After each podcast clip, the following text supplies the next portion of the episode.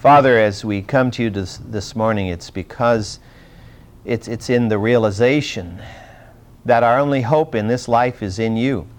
You are the one who has rejuvenated our souls and spirits, who have brought us into a born-again relationship with yourself. You have put in us eternal life, and for that we are so desperately grateful.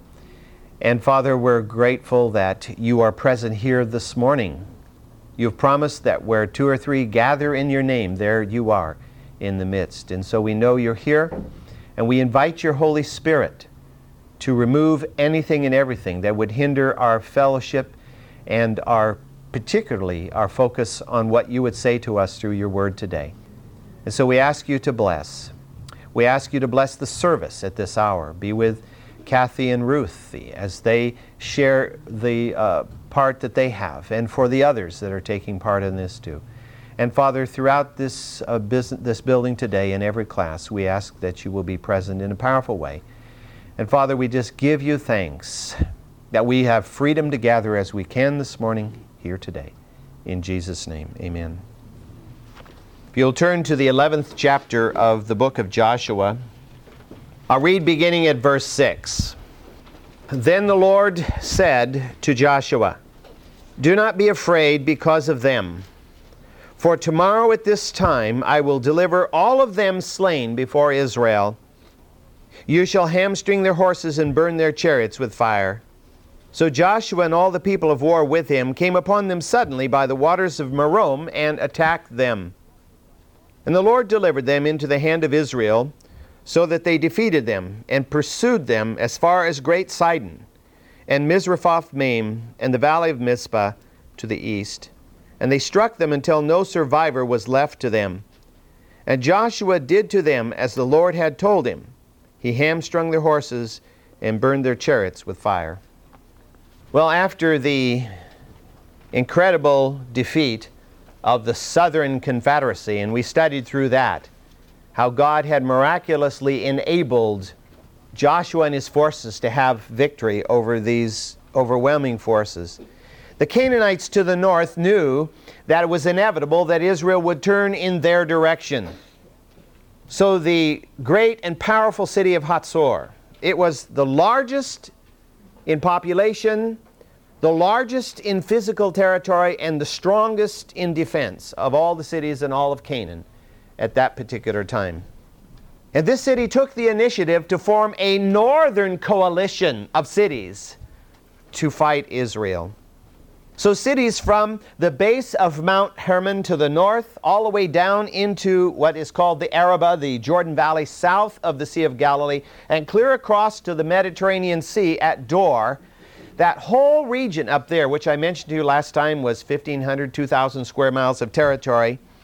That whole region sent their armies together at Mount Merom, at what's called the Waters of Merom.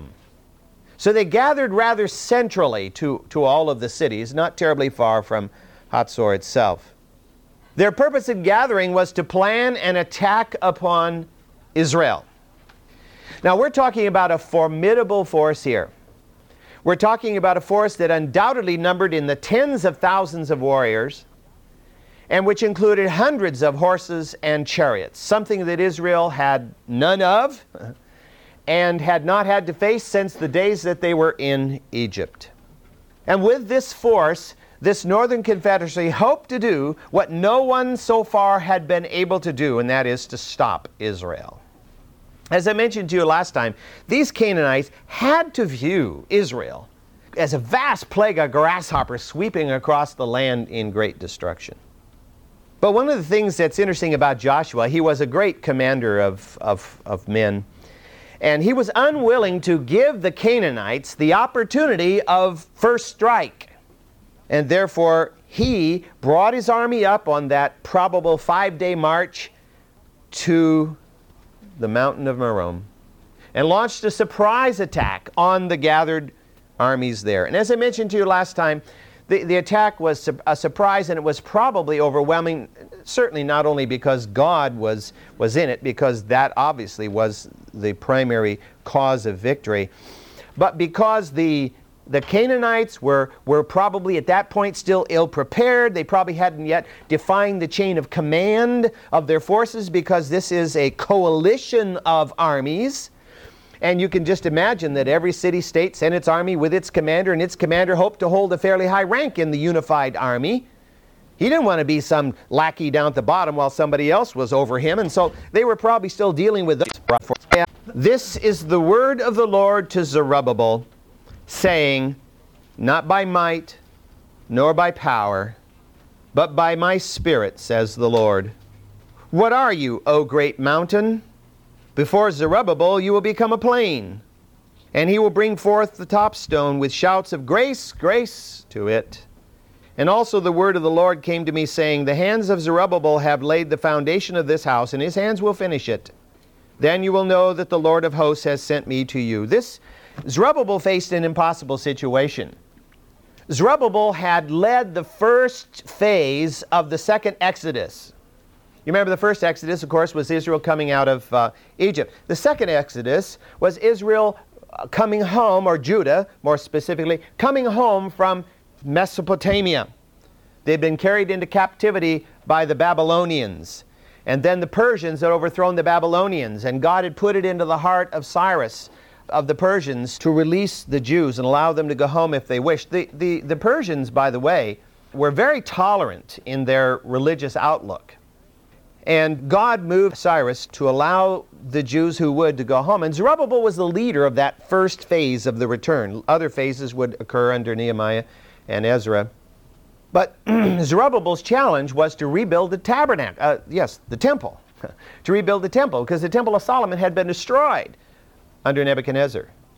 And so it was his job to rebuild. And if you read back in Ezra, you discover that when he came to rebuild the temple, there were some enemies who came along and asked if they couldn't help. And when he told them no, then they tried to hinder the work in every way they could. They did everything to stop the work. Now we're talking about a few Jews amongst a lot of people who don't want them to rebuild the temple of God.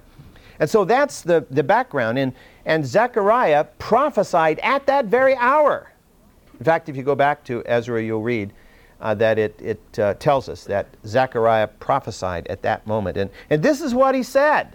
"It is not by might, it is not by power, it's by my Spirit that this temple will be rebuilt. And if a mountain has to be made into a plain, it will be done."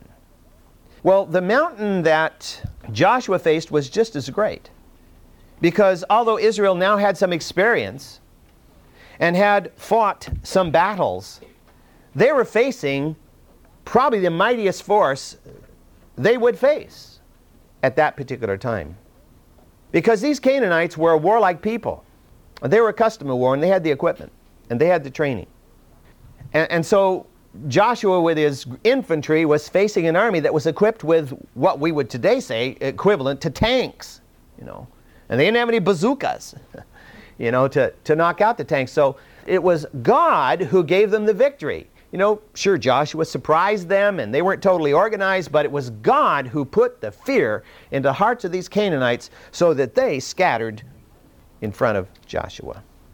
God is clearly sovereign in the affairs of men and of nations, and His ultimate plan will be carried out without fail.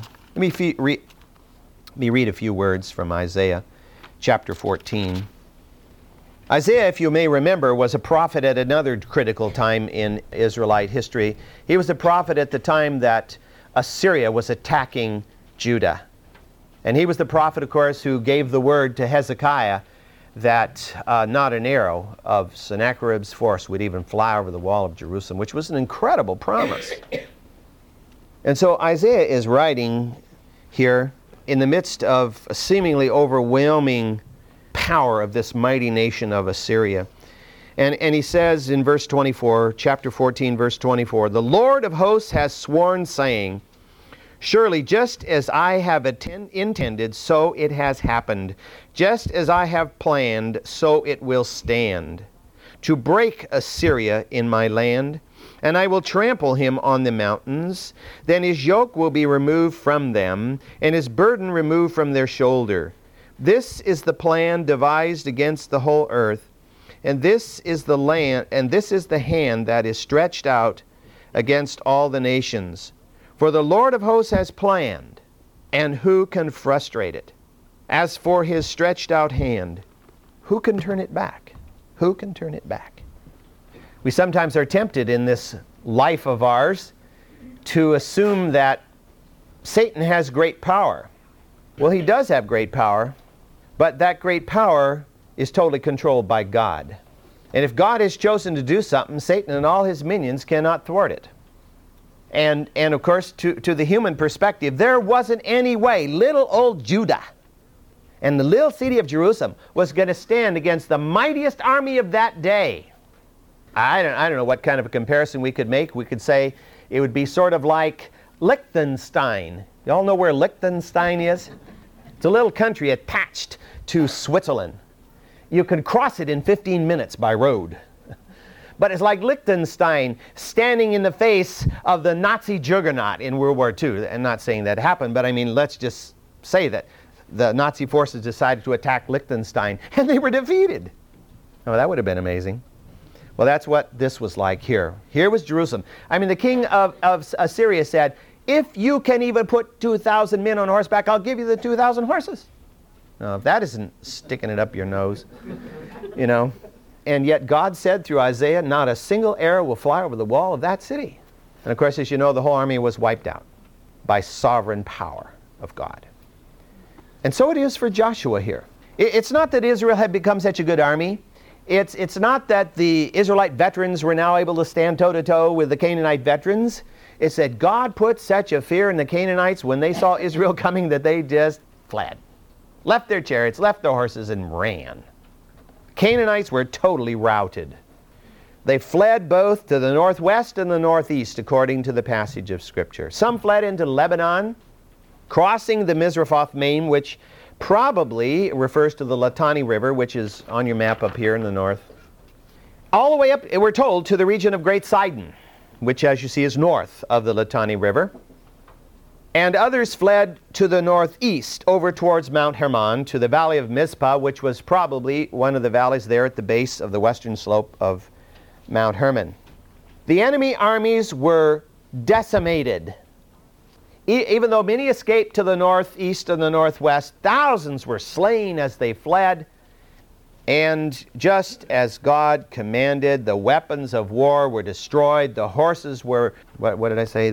Hamstrung. There we go. Hamstrung, and the chariots were burned. And now the big question would be this. Why did God tell them to do that? I mean, now that Israel had horses and chariots, wouldn't they be a more formidable force? And even better able to conquer what was left of the land? Well, as they studied this, it seems that three reasons come forth as to why God commanded that these chariots and horses be destroyed. The first was that it was very common in the pagan world of that day for chariots and horses to be part of pagan worship, to be an essential extension of the gods themselves. There is kind of an oblique reference in 2 Kings. I'll just turn there and read the verse to you. 2 Kings chapter 23, verse 11, where we read, and he did give, and he did away with the horses which the kings of Judah had given to the sun at the entrance of the house of the Lord, and by the chamber of Nathan-Melech the official, which was in the precincts, and he burned the chariots of the sun with fire. Now, of course, this is in reference specifically to the concept which was ancient and was practiced often in Egypt, the belief that the sun was carried across the sky in a chariot every day. And so chariots and horses were often dedicated to the sun. And this was probably true in the case of the Canaanites too. And so they were destroyed because they were viewed as extensions of pagan worship. But I think secondly, God had them destroy these formidable weapons because he did not want Israel to become a militarized nation with military professionals, with a military elite aristocracy that would dominate the rest of the people, which was common in the world at that time and has not become uncommon today, as we probably know. To have a military elite who had the weapons controlling the nation. That was not the way God planned Israel to function, and therefore he didn't want them having these particular weapons. And then thirdly, and I think most importantly of all, God did not want them to say, look at all the chariots and horses we've got here, so we could just go to war whenever we want and defeat whomever we wish without even any reference to God. He did not want them to depend on their own military might, on their ability to defeat the enemy. He wanted them to remain ever dependent upon God. You know, that flies directly in the face, does it not, of our society. Our society has the idea that you should become strong and independent, self-sufficient. Whereas in God's economy, we are to become ever more dependent upon Him, because He is the source of life, the source of strength, the source of all hope. And so it is upon Him that we must lean and that we must depend, and He wanted Israel to. Let me just read quickly a couple of verses that kind of underscore this. Psalm 20, verse 7, we read, "Some boast in chariots and some in horses, but we will boast in the name of the Lord our God." That, I think, is the bottom line to the reason that God wanted them to destroy these horses and chariots. They may boast in their horses and they in their chariots, but we boast in the Lord our God. I mean, you could put that right smack on this event, because the Canaanites boasted in their horses and chariots. What good did it do them? None at all. Isaiah, in the 31st chapter, the first verse, we read these, "Woe to those who go down to Egypt for help and rely on horses and trust in chariots because they are many, and in horsemen because they are strong, but they do not look to the Holy One of Israel nor seek the Lord. Woe to them." And we can see, I think, I hope, how that relates to us today. You and I can trust in our wealth. We can trust in our education. We can trust in our natural sense of how to keep our balance. We can trust in all kinds of things. And God does not want us to trust in those things, because He can take any of it away from us like that. He wants us to trust in Him. Whatever are the horses and the chariots that we're tempted to trust in, He wants us to lean on Him alone and not at all on the things of human existence. Well, let's read on in the 11th chapter of Joshua here, beginning at verse 10. "Then Joshua turned back at that time and captured Hazor and struck its king with the sword. For Hazor formerly was the head of these kingdoms. And they struck every person who was in it with the edge of the sword, utterly destroying them, and there was no one left who breathed. And he burned Hazor with fire. And Joshua captured all the cities of these kings and all their kings. And he struck them with the edge of the sword and utterly destroyed them, just as Moses the servant of the Lord had commanded. However, Israel did not burn any cities that stood on their mounds," or literally the Hebrew word there is tel, "except Hazor alone, which Joshua burned. And all the spoil of these cities and the cattle, the sons of Israel took as their plunder. But they struck every man with the edge of the sword until they had destroyed them. They left no one who breathed, just as the Lord had commanded Moses his servant. So Moses commanded Joshua, so Joshua did. And he left nothing undone of all that the Lord had commanded Moses." And we can say, just as the Lord commanded Paul, and Paul commanded us through his writings, so we did. Well, after returning from pursuing the Canaanites, dozens of miles to the north, Joshua launched an attack upon the now defenseless city of Hazor. Although it was a mighty city, as I mentioned to you before, with the great double walls and an acropolis with a great glossus around it, and although it was the largest populated city in the whole area, it was now defenseless because its army had been shattered and destroyed. Other cities that had participated in the Northern Confederation were also captured and destroyed, and all, we're told, the populations of all these cities were put to the sword. They were wiped out. However, we discover something unique about Hazor. Since it was the most powerful city, since it had led in the creation of this northern alliance against Israel, Joshua chose to make an example of it. So we're told that of all the cities, only Hazor was put to the torch. Only it was burned. And I should say that archaeologists confirm the significance of this, because after this, Hazor was never rebuilt in the lower city. Only the upper city, the top of the tell, the Acropolis, would be rebuilt. The lower city would never be rebuilt. The lower city existed for about 500 years, up until the time of Joshua. And so today, if you visit the Tell, you'll discover that there's a lot of archaeological work going on the top. Some, of course, is going along at the base, but you don't see much evidence of a city being around the base of the city, that is, of the Tell. As a practical matter, we're reminded in verse 14 of this passage that Israel was allowed to keep all the cattle and all the plunder of all these cities.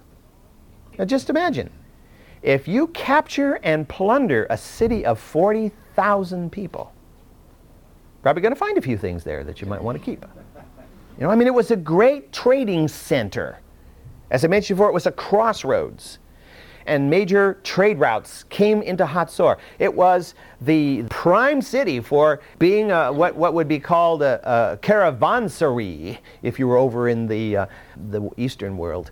And so it would have been a city of undoubtedly great wealth. And so it had to amount, for these soldiers, it had to amount to a tremendous collection of wealth here that they gathered from all these cities, from Dor in the coast to Baal-gad in the north.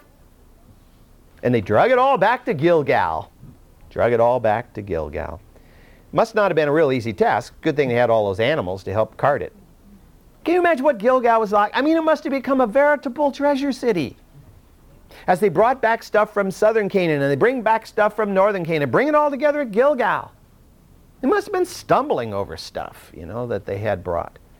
And each family was greatly enriched with the booty that poured in from all of Canaan. Of course, it would go back to all of Canaan as they would eventually go out, and the land would be apportioned. It would be taken back there, but it's gathered all here at Gilgal. I mean, they lived at Gilgal for 7 years.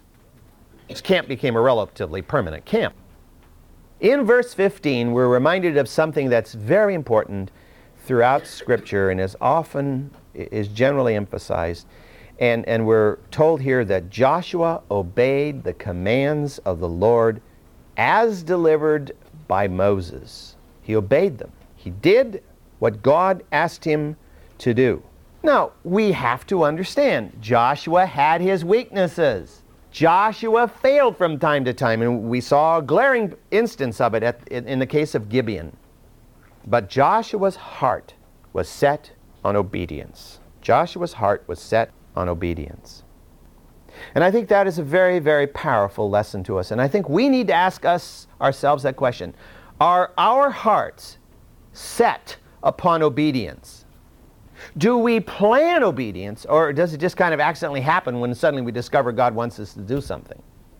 Does it pain us when we fail to obey? Do we really feel like we have offended the Almighty when we don't do what He's asked us to do? And if we do fail, do we repent immediately or soon and renew our commitment to obedience and say, God, by your strength, I will obey your word? We know God is very merciful and very gracious, and He's constantly picking us up after we fall down, because we're always falling down. And we're very grateful for that. But that doesn't mean we should trust in the fact God picks us up every time we fall down. Instead, our commitment should be to obedience. But you know, as we look at each other throughout the body of Christ, we know that we're not all at the same place. Some people have walked with the Lord obediently for a very long time. Others, their lives in Christ have been very short. And so we're commanded to help each other along. You know, our job is not to say, look at he fell. We're to help pick the one up who falls. Let me just read a couple of passages of Scripture from the New Testament that kind of stood out to me as I was thinking of this theme. From 1 Thessalonians chapter 5, verses 14 and 15, we read these words, "See that no one repays another with evil for evil." Isn't that what we're tempted to do? If somebody socks you, what is your first inclination? Probably to sock him back. at least if you're a male. But always seek after that which is good for one another and for all men. I forgot to read verse 14. And we urge you, brethren, admonish the unruly, encourage the faint-hearted, help the weak, be patient with all men. Now that's a tough one, isn't it? Be patient with all people. It's real easy to be impatient, you may have noticed. And to say, why don't they wake up and smell the roses? What's taking them so long? And yet, if we look at our own lives, we can say, whoops, how long has it taken me? And how often will I fail? When it says there, admonish the unruly, can any of us say that we have not been unruly or undisciplined? This is one of the things I have to pray for frequently is, God, help me to learn to be a disciplined person, because it's not nature, for many of us anyway, it's not our nature to be disciplined. So as you read these two verses here, and of course throughout this chapter, we see the interdependence here. The fact that we are to shore each other up, to help each other, to be alongside one another. And then over in the 12th chapter of Hebrews, verses 11 to 13, we read, all discipline for the moment seems not to be joyful, but sorrowful. Yet to those who have been trained by it, afterward it yields the peaceable fruit of righteousness.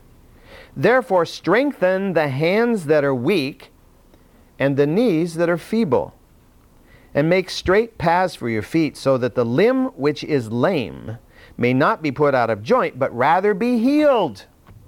We're to help each other find healing. And that, of course, is all ultimately rooted in our heart's desire to be obedient. Let me next read the next few verses in Joshua 11, verse 16. Then Joshua took all that land, the hill country, and all the Negev, and all the land of Goshen. By the way, this is not the Goshen they were living in and over in Egypt. This is a Goshen in southern Judah. The lowland, the Arabah, and the hill country of Israel and its lowland, from Mount Halak that rises towards Seir, even as far as Baal-gad, in the valley of Lebanon, at the foot of Mount Hermon. And he captured all their kings and struck them down and put them to death. Joshua waged war a long time with all these kings. You know, as we read the passage, it sounds like, wow, you know, wham, bang, it was all done. There was not a city which made peace with the sons of Israel, except the Hivites living at Gibeon. They took them all in battle. For it was of the Lord to harden their hearts, to meet Israel in battle, in order that he might utterly destroy them, that they might receive no mercy, but that he might destroy them, just as the Lord had commanded Moses. This passage gives us an important summary of Israel's conquests in the land of Canaan. From Mount Halak, which was 45 miles south of Hebron, about the same latitude as Kadesh Barnea, to Baal-gad, which was 10 miles north of Dan, which wasn't even in existence yet, but was north of the Sea of Galilee, north of what was then Lake Hula. Baal-gad is a funny name. Baal means Lord and Gad means fortune. Town of the Lord of good fortune. Not so fortunate for those who lived there as Israel attacked. Israel took all of the cities, all of the towns, all of the villages. It was a systematic conquest, and it took years to complete. You know, as you read through these chapters in Joshua, you can almost get the feeling like it was, wow, I mean, they did this whole thing in 6 months. No, they didn't do it in 6 months. And in the process of conquest, only the city of Gibeon and its satellites made peace with Israel. Now, we'll discover from later passages that there were other little nodes here and there which Israel did not conquer. Not because those peoples or those cities made peace with Israel, but because Israel failed to obey God in the ultimate. Now there may have been other cities who said to Israel, let's have peace. We see how powerful you are. Let's just have peace. But you know, Israel had been burned in the case of Gibeon, and they were aware of any scam and of any attempt to avoid carrying out God's command. And so no city was able to make peace with Israel. The other cities that made no attempt and did resist Israel, I think they did so because they hoped and prayed that their gods were stronger than the other Canaanite gods that had not been able to defeat Yahweh, and that their God maybe could defeat Yahweh. And so they resisted to the bloody end. Literally, bloody end, to the death of every man, woman, and child. Verse 20 of this passage helps us to understand that God confirmed them in their resistance to Israel and to himself, so that they would be annihilated. And the passage said that God did not show mercy to them. But we have to understand that since God is a God of mercy, that does not mean that God didn't show the Canaanites mercy at all. He did. He gave them 400 years of mercy. 400 years to turn. And 400 years they had rejected the light of his revelation. All of them rejected the Lord, as far as we have record in Scripture anyway. They all rejected except Rahab and her family. Of all, they were the only ones that had turned from their idolatry and submitted to the God of Israel.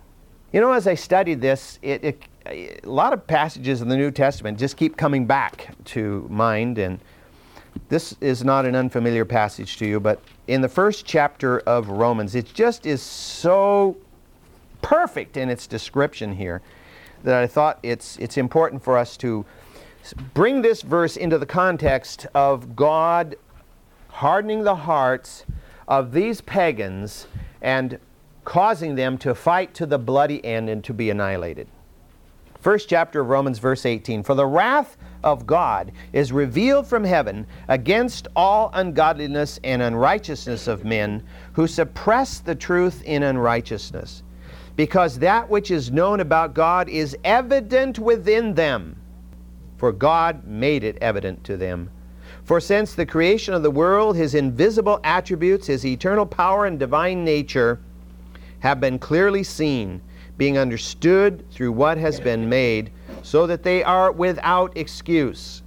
By the way, let me just throw in a little insight as I see it anyway today. There has been, in the 19th and 20th century, a blatant attempt to specifically blunt this passage of Scripture, these two verses. This blatant attempt has been energized by Satan, and it has the imprimatur of modern science. And that is the whole concept of evolution. And all that goes along with it is an attempt to obliterate the image of God on this creation. You go to the pagan peoples all over the world, and they see a God. They may not understand it to be the God of the Bible, but they see a God. They see forces greater than they who have made it all. They understand that. Yet here we are in our modern world with the Scripture available to us, and we purposely, categorically set out to destroy that image by confusing it, by obliterating it, by saying that it all happened by chance, blind chance. If that isn't from the pit, I don't know what is from the pit. For even though they knew about God, they did not honor him as God or give thanks, but they became futile in their speculations, and their foolish heart was darkened. Professing to be wise, they became fools, and exchanged the glory of the incorruptible God for an image in the form of corruptible man, and of birds, and four-footed animals, and crawling creatures. You go over to Luxor in Egypt, and you'll discover there's a stele there, on top of which is a scarab, which is a dung beetle. Big scarab, dung beetle, you know.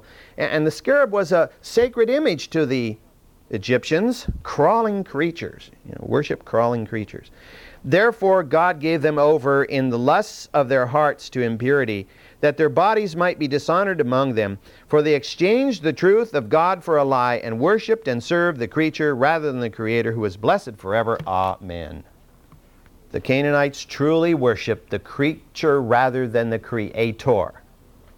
Their worship of man and beast is so bloody and so perverted that to describe it is vulgar. The Canaanites sinned not only by rejecting God's revelation in creation, but they also rejected the law of God that was embossed on their own consciences. As we read in Ecclesiastes, God has put eternity in their hearts. People have a natural sense of life going on beyond this life. And they rejected the manifestation of His power and His reality in the miracles that they saw God perform for Israel. I mean, what do you need? Bam! There it is. This is the God. But your heart is blind. Your eyes are blind. Your heart is dark. You can't see. Could they have believed? Yes, they could have believed. Rahab did. And who was Rahab? She not only was a Canaanite, she was a harlot. In His sovereignty, God confirmed the Canaanites in their unbelief and unrepentance, just as He hardened the heart of Pharaoh. There's an exact parallel here. In fact, the Hebrew word, which is translated hardened in this passage, is also the same Hebrew word that is translated hardened Pharaoh's heart in Exodus chapter 14. God hardened their hearts in their unrepentance because they refused to turn. Therefore, God confirmed them in that, said, you have now signed your eternal destiny. And so He judged the Canaanites just as He judged the world in Noah's day, and just as Christ will judge the world in the last days. It's all the same. Let me just read today in the last passage before we pray from the 3rd chapter of John. John chapter 3, verses 19 and 20. This is the judgment, that the light is come into the world. Men love darkness rather than light, for their deeds were evil. For everyone who practices evil, hates the light and does not come to the light, lest his deeds be exposed. That is why people will reject the light, even when it shines on them.